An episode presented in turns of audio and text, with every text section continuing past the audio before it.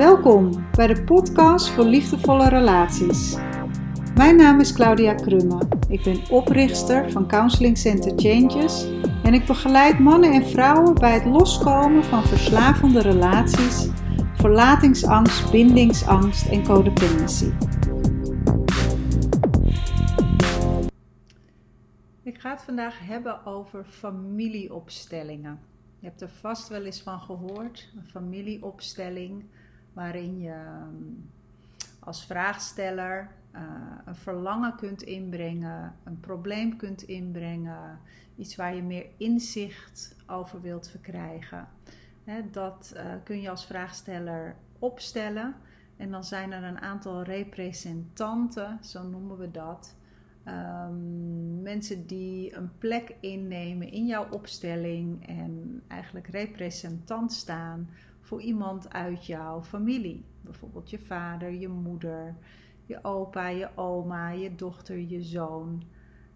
Uh, dus het wordt meestal in groepen gedaan, maar het kan ook uh, in individuele therapie gebruikt worden. En het is een therapie, een systemische therapie, uh, die ontwikkeld is door Bert Hellinger en gebaseerd op een aantal wetten van de liefde. En um, ja, zij stellen eigenlijk, er zijn drie belangrijke wetten. En dat is het recht om erbij te horen. Um, hè, dus op het moment dat er afwijzing in het spel is, dan um, hè, is er, is er een, een disbalans. Uh, wat je dus met een familieopstelling weer eventueel kunt veranderen. Uh, de orde van de liefde, dat betekent dat in een gezonde situatie de liefde van ouders naar kinderen stroomt en van oudere kinderen bijvoorbeeld weer naar jongere kinderen. dus er is een bepaalde orde, eh, een soort rangorde van de liefde, ehm, die op die manier ehm, geregeld wordt. En ook vaak in onze gezinnen zit daar een, ehm, ja, een breuk of is die rangorde verwisseld en is daar ook een disbalans ontstaan. En als laatste een hele belangrijke disbalans is de balans tussen geven en nemen. En zeker in verslavende relaties en bij codependency en bij parentificatieprocessen vanuit het gezin, waar de zorgrol van kinderen wordt verwisseld. Dus dat kinderen voor ouders gaan zorgen, zowel emotioneel als misschien ook praktisch. Ehm, is er dus geen balans meer tussen geven en nemen. En het systeem, het systeem in ons, dat zoekt naar een evenwicht. En dat komt eigenlijk pas weer in balans op het moment, ehm, ja, je zou zelfs kunnen zeggen tot de schuld is ingelost. Um, hè, en op uitzondering van de ouder-kindrelatie, dat de ouder aanvankelijk hoort te geven en het kind hoort te ontvangen. Maar ook daar is vaak een disbalans. En um, ook met een familieopstelling kunnen we die balans herstellen. En hoe doen we dat dan? Waarop is dat dan gebaseerd? En waarom zou een familieopstelling werken? Nou, dat heeft te maken met het, uh, het morfische veld, of het morfisch veld. En dat is een heel ingewikkeld begrip, vind ik zelf. Uh, ook wel het morfogenetisch veld genoemd. En um, ja, er zijn verschillende uitleggen voor gegeven, maar ik ga proberen het zo simpel mogelijk uit te leggen uh, naar, uh, naar een voorbeeld. Hè? Dan, dan kun je het denk ik het beste uh, begrijpen. Um, er is op een gegeven moment een kolonie apen. Dat even kijken, wanneer was dat? In, uh, in, in 1979 is er een boek over verschenen. Over een Japanse apenkolonie.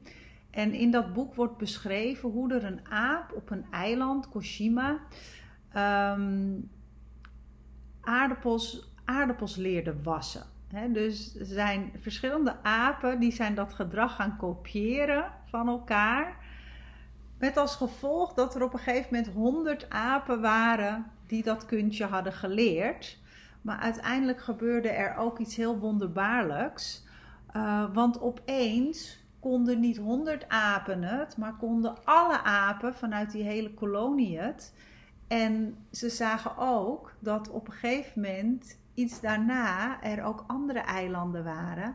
Waar die apen ook datzelfde kunstje, die aardappelen wassen, ook konden. En um, dat heeft te maken met dat morfogenetische veld. Hè. Ze zeggen eigenlijk het zijn de energetische banden. Hè, net als dat we hè, de wet van aantrekking, hè, die werkt op uh, trillingresonantie, hè, op gedachten en gevoelens. En dit werkt als het ware op de geheugen, hè, de energetische banden, die op deze manier van invloed zijn en dus ook van invloed zijn op de evolutie van zowel mensen als dieren.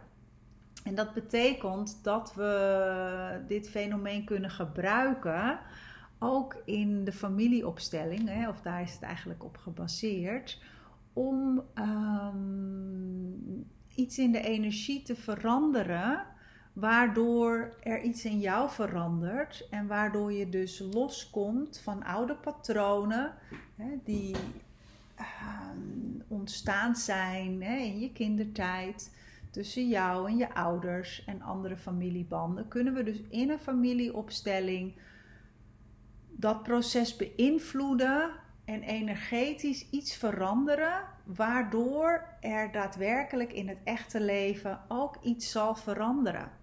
En dat is hetzelfde als wat we met, e, ehm, met visualisatie doen. Visualisatie is ook zo'n mooie techniek om um, energetisch iets te veranderen.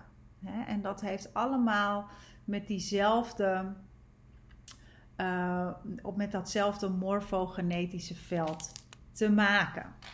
Nou, heb ik zelf uh, meerdere familieopstellingen in mijn leven gedaan.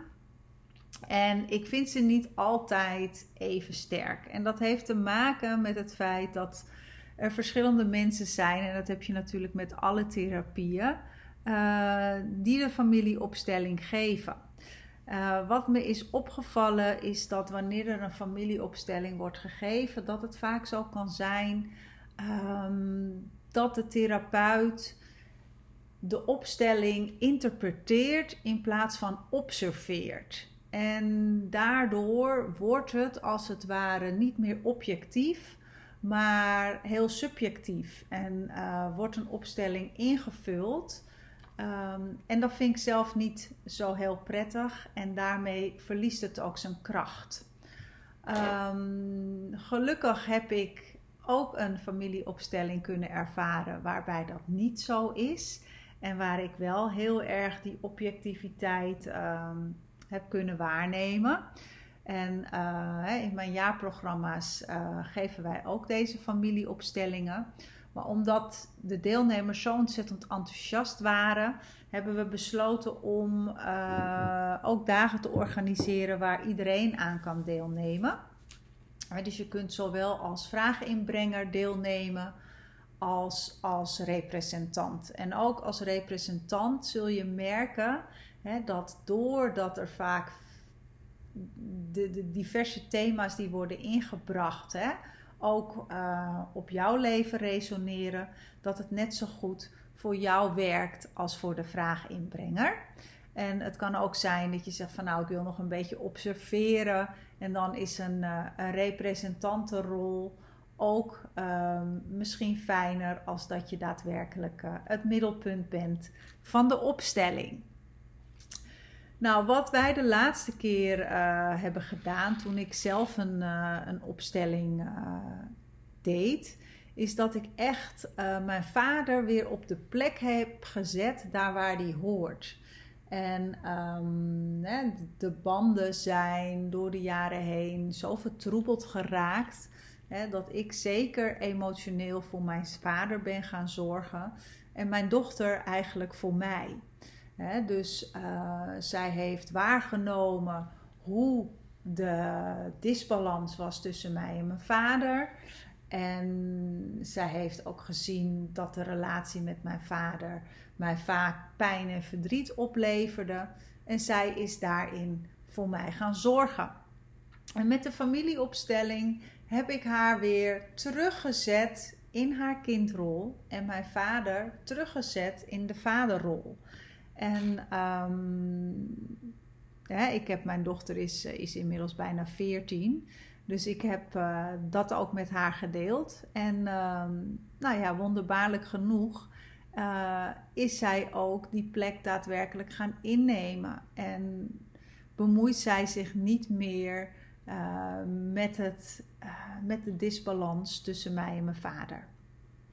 dus soms is het nodig om het energetisch te veranderen en echt uit te spreken. je bent mijn dochter en ik hou van je. Uh, maar je bent een kind en dat is ook de plek die je mag innemen. en datzelfde geldt ook uh, voor mijn vader. bedankt pap dat je hebt gedaan wat je kon doen. Maar ik ga op mijn plek staan en jij mag op jouw plek gaan staan. En um, het interesseert me niet wat jij doet, um, maar dit is hoe het is. ik ben de dochter en jij bent de vader. En um, op die manier ja, zijn er dingen aan het veranderen. En dat is natuurlijk uh, wat ik jou ook gun en dat is waarom ik deze podcast met je deel. Even kijken, wat wil ik nog meer vertellen? Ja, wat ik ook belangrijk vind is um, dat uh, Nancy, hè, zij is degene die bij ons de familieopstellingen geeft, hè, dat zij ook gespecialiseerd is in relatieverslaving en codependency. Zodat zij die dynamieken, die patronen, die herkent zij, ze begrijpt uh, waar dat over gaat, wat ook van invloed is op de opstelling. En um, zij is een van de weinige therapeuten die ik heb kunnen observeren, die echt niet interpreteert, maar echt daadwerkelijk observeert. En uh, daarmee dus een hele mooie familieopstelling uh, kan begeleiden. Dus heb jij daar ook interesse in, uh, meld je dan aan. 4 november is onze eerste dag die toegankelijk is voor iedereen. Uh, naast de, de jaarprogramma dagen. Dus voel even voor jezelf of dat iets voor je is en of je dan als representant of als um, vraaginbrenger deel wil nemen. Uh, als laatste wat ik er zelf aan heb gekoppeld, en ik denk dat wij de enige in Nederland zijn, misschien wel in de wereld, die dat op die manier doen, is dat we er nog een Transformational Breath uh, verbonden ademsessie aangekoppeld hebben. Omdat er bij uh, de familieopstellingen vaak zoveel inzichten naar boven komen. En kwartjes die zijn gaan vallen. Dat het prettig is om dat met de verbonden adem nog wat te integreren en te verankeren in je bewustzijn, in je lichaam, in je systeem dus um, ja, ik vind dat zelf uh, een hele mooie toevoeging. Um, sommige van jullie hebben al ervaring met Transformational Bread, sommige ook niet. Vind je te veel in één keer, kom dan een keer eerst uh, los naar de ademsessie. En ben je iemand die denkt van nou, ik stap gewoon het diepe in en ik ga en voor de familieopstelling en voor het ademen, dan, uh, dan ben je van harte welkom. Dankjewel voor het luisteren en tot een, uh, een volgend moment weer.